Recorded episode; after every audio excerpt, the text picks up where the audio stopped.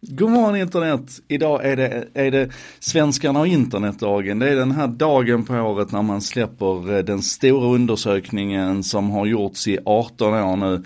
Där man i nuläget pratar med 3000 svenskar om hur de använder internet. Och det här är en fantastisk guldgruva.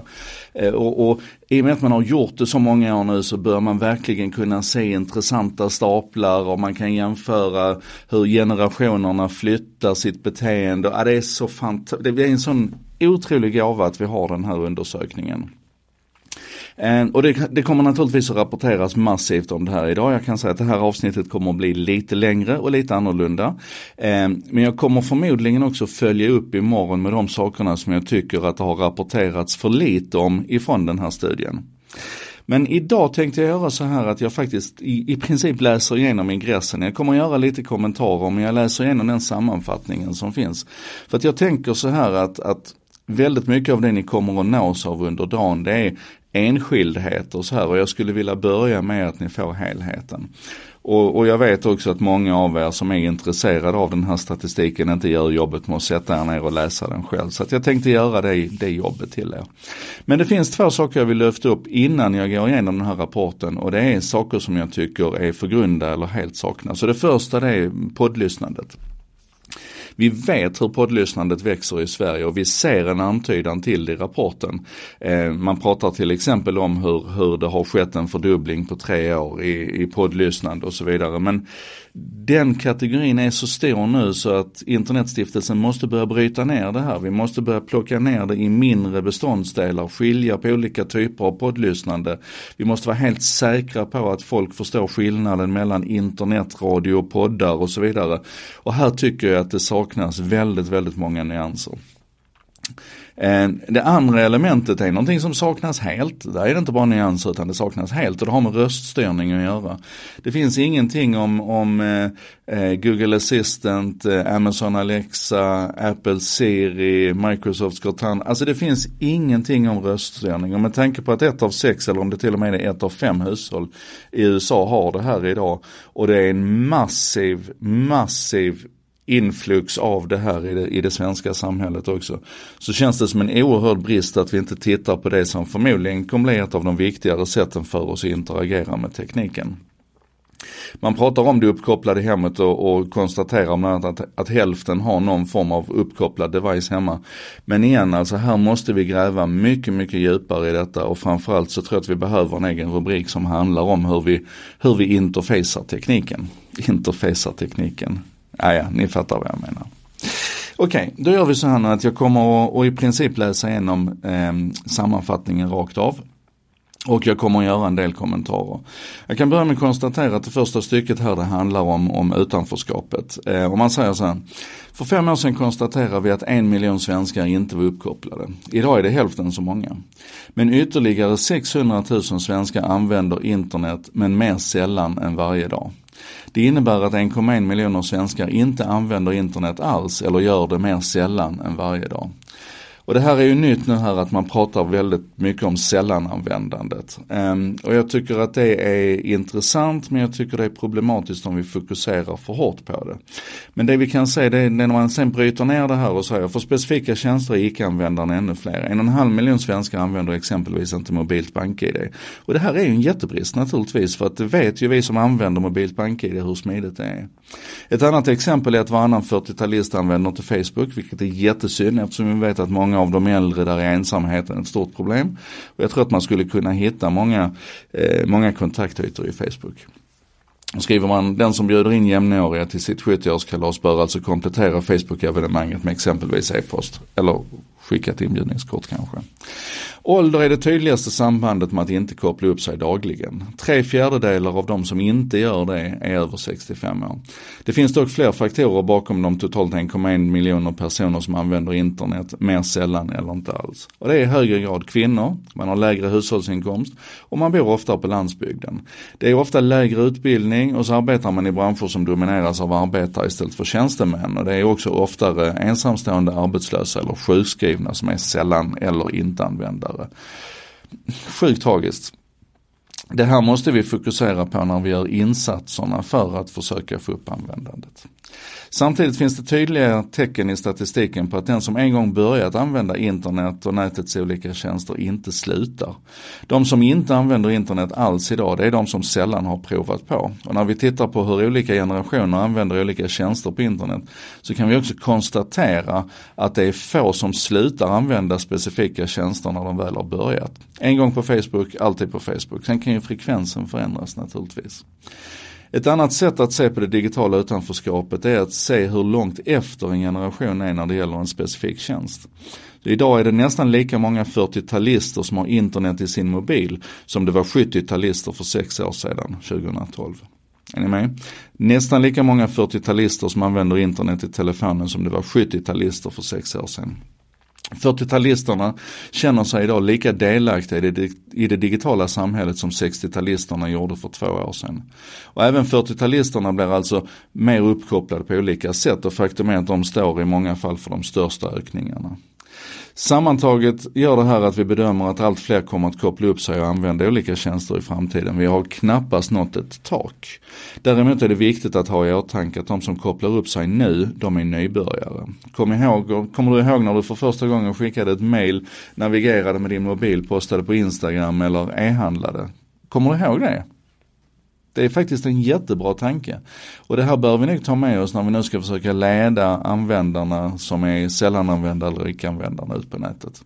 Och det skriver man specifikt. De som planerar morgondagens samhälle behöver ta hänsyn till inte bara om en viss målgrupp använder internet utan också hur ofta den gör det och hur erfaren den är. Och det där var inledningen. Där är ett stort fokus idag på sällan icke-användandet i rapporten. Det är nyttigt men inte för att förskräckas utan för att hitta vilka delar vi behöver jobba mer av. Var så vi är överens om det för det är superviktigt. Sen pratar man lite grann om tillgången och det här har ju alltid vatten. Alltså fiber är ju viktigt. Man skriver så här, tillgången till fiber bromsar in. Efter ökningar av fiberuppkopplade hushåll på både 7 och 12 procentenheter de senaste åren verkar utbyggnaden av Sveriges fibernät i hushållen ha bromsat in. Endast 2 procentenheter fler fick tillgång till fiber i hushållet mellan 2017 och 2018. Och det där beror ju naturligtvis på att alla de lågt hängande frukterna är plockade. Städerna är i hög grad uppkopplade, där gick det snabbt. Koppla in ett flerfamiljshus och så blir det en relativt sett stor ökning. Men när vi nu rör oss ut på landsbygden så blir det enfamiljshus och små byar och sådär som vi kopplar upp och då är det klart att det minskar. Vi ska också säga att penetrationen håller på att bli hög. Samtidigt som man då säger att tillgången till internet hemma ökar dock något totalt sett framförallt bland de äldsta. Som nu nästan är i kapp övriga befolkningen. Att ha tillgång till internet är däremot inte samma sak som att använda det. Även om tillgången till internet i hemmet har ökat från 95 till 98% så ligger användandet kvar på 94% i årets mätning. Och det är ju det här sammanhanget som vi måste se att fiberutbyggnaden avtar och bromsar in, att tillgången till internet hemma, att det är små skillnader. För vi ligger på 98% idag. Det är nog svårt att tänka sig att vi kommer att nå 100%, åtminstone 100% som svarar att de har det. För här vet man också att, det står inte i ingressen här men det står senare i rapporten, att man vet att väldigt många svarar att de vet inte vad de har för internetaccess hemma. Alltså för en vanlig användare så finns det egentligen ingen anledning att mentalt belasta sig med att veta om man har fiber eller ADSL eller mobilt bredband eller vad man har för någonting. Nästa rapport handlar om jobb och fritid och hur vi använder det här. Då säger man en majoritet suddar ut gränsen mellan arbete och fritid. Många använder internet som ett verktyg för att låta arbetsliv och privatliv flyta ihop allt mer. Konkret innebär det att i ena vågskålen koppla upp sig på sin lediga tid för att arbeta och i den andra vågskålen använda internet privat på arbetet. Inte oväntat spelar den bransch man arbetar i stor roll för hur arbetsliv och privatliv blandas med hjälp av internet. IT- och kommunikationsbranschen samt finansbranschen är de branscher där flest arbetar på sin fritid via internet och använder internet för privata ärenden under arbetstid. Inom vård och transportbranschen blandas det minst. Och det är ju helt enkelt att titta på förutsättningarna. Om du sitter och kör bil och jobbar i transportbranschen så länge vi inte har bättre röstassistenter än vad vi har så är det ju klart att internetanvändandet är lågt. Likadant om du kutar omkring i vården. Sen kommer det här att förändras också igen. Röststyrningen, jag är jättemycket inne på det. det kommer att förändra. I väntan på brain-to-computer interface, alltså att internet är inopererat rakt in i skallen, så kommer rösten och lyssnandet att vara ett jätteviktigt interface. Och det måste vi ta med i den här undersökningen framöver. Meddelandetjänster. Många använder flera meddelandetjänster. Och då är frågan i grunden så här, vad använder jag helst för att kommunicera? Är det e-post, Skype, WhatsApp, Facebook Messenger? Och svaret är alla de här grejerna. Svenska internetanvändare nöjer sig nämligen inte med bara en meddelandetjänst för att kommunicera. I genomsnitt använder de tillfrågade 5 av de 8 meddelandetjänster som svenskarna i internet frågar om. Och nästan varannan använder fler än 5 meddelandetjänster. Och här tror jag inte att frivilligheten är så stor, utan det är ju naturligtvis att i vårt nätverk så har vi användare som vill kommunicera med oss på olika sätt, och då måste vi ju svara i de kanalerna. Här behövs det en metalösning, verkligen.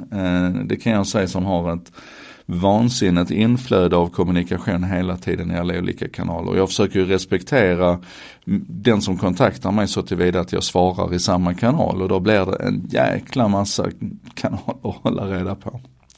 Sen pratar man sociala medier naturligtvis, när man konstaterar att de växer men att Facebook-aktiviteten minskar. Att använda sociala medier fortsätter att växa från redan höga nivåer.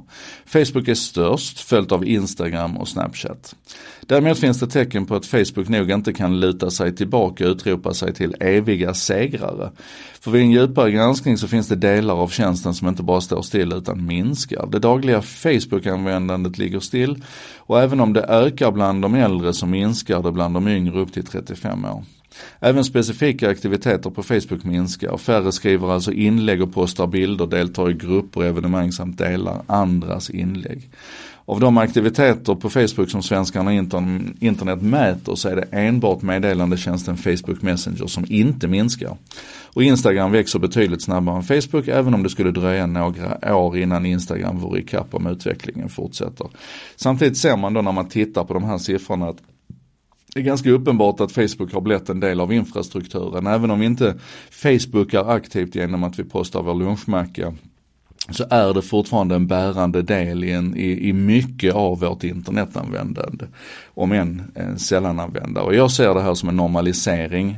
Facebook är inte längre för de av oss som har funnits där i många år speciellt hett, utan det är bara en nyttotjänst egentligen som jag använder. För mig kan jag säga att Facebook är otroligt värdefullt. Jag vet inte hur många gånger jag har pushat för gruppen digital samhällskunskap till exempel, som är en av mina absolut viktigaste källor för att sticka upp fingret i luften och lyssna på hur diskussionerna går runt frågor där de intresserade diskuterar med varandra, internetfrågor. Sen har vi demografin, och det som är nytt här nu då, vi kan ju läsa. Vårt fjärde spädbarn använder internet. För första gången mäter vi hur barn under 2 år använder internet. När vi frågar deras föräldrar så uppger var fjärde med ett spädbarn, mellan 0 till 12 månader då alltså, att barnet använder internet. Bland 1-åringarna så använder nära 2 av 5 internet, och från 2 års ålder så använder mer än hälften av barnen internet varje dag. Och från 2 år uppåt kan vi säga att det ser ut ungefär som det har gjort innan, att alla använder det. Att titta på video ligger i topp i den här unga populationen, så det ligger nära till hands att tro att surfplattan har ersatt tvn. Och det har vi också pratat om innan, att surfplattan har gjort störst skillnad för de allra yngsta och de allra äldsta. Och det är klart att det återspeglas i de här undersökningarna. Sen tittar man på innehåll och betalningsvilja. Populära tjänster ökar betalningsviljan för innehåll. För första gången uppger fler än hälften att de betalar för film på nätet, och lika många uppger att de betalar för musik. Netflix och Play-kanaler växer på offline-tvs bekostnad, och bland de svenskar som betalar för musik använder nästan alla Spotify. Här måste vi pausa lite grann bara och konstatera att om man frågar tv-branschen så är allting hur bra som helst. De fortsätter ju påstå att linjär-tv, eller det man kallar för offline-tv här, att det mår hur bra som helst. Men det gör inte det. Det är helt uppenbart att när användarna själva får bestämma så växlar beteendet. Vi var här. Bland de svenskar som betalar för musik så använder nästan alla Spotify. Det verkar vara tillgången till de här populära tjänsterna som har fått betalningsviljan att växa. Alltså riktigt populära tjänster uppfostrar oss att betala. När det gäller att betala för prenumerationer på en dagstidning så är utvecklingen inte lika entydig. Visserligen ökar den digitala andelen, men det räcker inte för att kompensera för den stora minskningen av att prenumerera på en papperstidning. Och här ligger ett jättefint Venn-diagram här där man tittar på liksom överspridningen mellan dem. Ni måste ta hem rapporten och läsa den naturligtvis också. Och där finns en intressant koppling till vilka tjänster vi betalar för. Gå in och kika på det helt enkelt. Sen kommer man då till lyssnandet. Och då står det så här: musik, podd, radio, ljudböcker. Nätet tar över våra lurar. Ja, ta då det på allvar, Internetstiftelsen. Att lyssna på innehåll från internet ökar allt mer, vare sig det är musik, poddar, nätradio eller ljudböcker. Även om mycket av det här innehållet har varit tillgängligt på internet under många år så har konsumtionen ökat under de senare åren. Såväl poddar som nätradio nås av mer än hälften av internetanvändarna. Det är mycket. Bland unga är podd vanligare än såväl internetradio som traditionell radio, och en stor del av dem lyssnar på musik från internet varje dag. Och här har vi då det här problemet med vad är en podd och vad är internetradio och så vidare. Här måste man vara säker på att folk svarar på rätt sak. Vi har sett tidigare i undersökningen att man har sett konstiga siffror där man behövt skruva på formuleringarna för att se till att man faktiskt svarar rätt. Jag tror e-handel, att handla på nätet var väl det mest tydliga exemplet där folk inte tyckte att de handlade på nätet när de köpte tjänster. Och det var inte så bra. Samtidigt förändras beteendet för de som börjar lyssna på podd och nätradio istället för att lyssna på traditionell radio. Samt för de som börjar titta på playkanaler och streamingtjänster som Netflix istället för att titta på traditionell tv. Det traditionella tittandet och lyssnandet är till stor del dagligt. Men den som byter radioapparaten mot exempelvis en podd eller byter den traditionella tvn mot Netflix tittar snarare veckovis snarare än dagligen. Det kan bero på att nya tjänster lockar till att målmedvetet följa vissa återkommande program. Ja, såklart. Jag menar, podden står inte på i bakgrunden hela tiden och rullar, utan där gör vi ju ett aktivt val och lyssnar på det vi vill lyssna på. Däremot så tror jag att vi kommer att se ökningen av en daglig aktivitet i de här. Men nu spekulerar jag, förlåt. Och sen det sista stycket handlar om självförtroende i googlingen minskar. Den offentliga diskussionen om vem som egentligen styr vad vi ser på nätet när vi googlar till exempel verkar ha satt ett avtryck i hur svårt vi har att hitta sökord. En sund skepsis kanske att färre anger att de tycker att det är enkelt att hitta sökord när de letar efter någonting på nätet. Kommer ni ihåg Dunning Kruger? Det här är ju naturligtvis att vi en gång i tiden tyckte att när vi googlade så hittade vi det självklara enkla svaret. Vi var uppe på peak of Mount Stupid. Nu har vi börjat röra oss ner i den här kurvan istället. Vi har börjat förstå komplexiteten och att det kanske inte är så enkelt som att bara fånga det första svaret vi får när vi googlar på någonting och så vidare.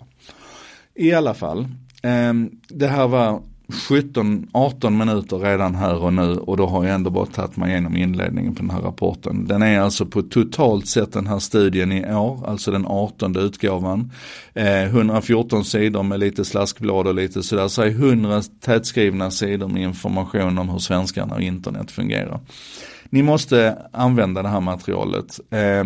Det kommer en presentation här, vi ska se klockan 8.30 till 9.45 så är det en livesändning på Internetstiftelsens Facebook-sida. Ni kan gå in där och följa den om ni vill lyssna på experterna som kommenterar den. Och allt det som de inte kommenterar och tar upp, det kommer jag försöka fånga till morgondagens En sak idag. Så att vi ser till att vi täcker in alla baser. Ja. Det här var ju lite annorlunda att jag valde att läsa det på det här sättet och skjuta in lite kommentarer. Så att ni får ju jättegärna lov att höra av er nu och säga vad ni tyckte om det här. Var det värdefullt? Var det värt en lång podd? Var det värt 20 minuter och få en sammanfattning av grunderna av svenskarna och internet 2018 på det här sättet? Hör av dig så lär vi tillsammans, och så ses vi imorgon.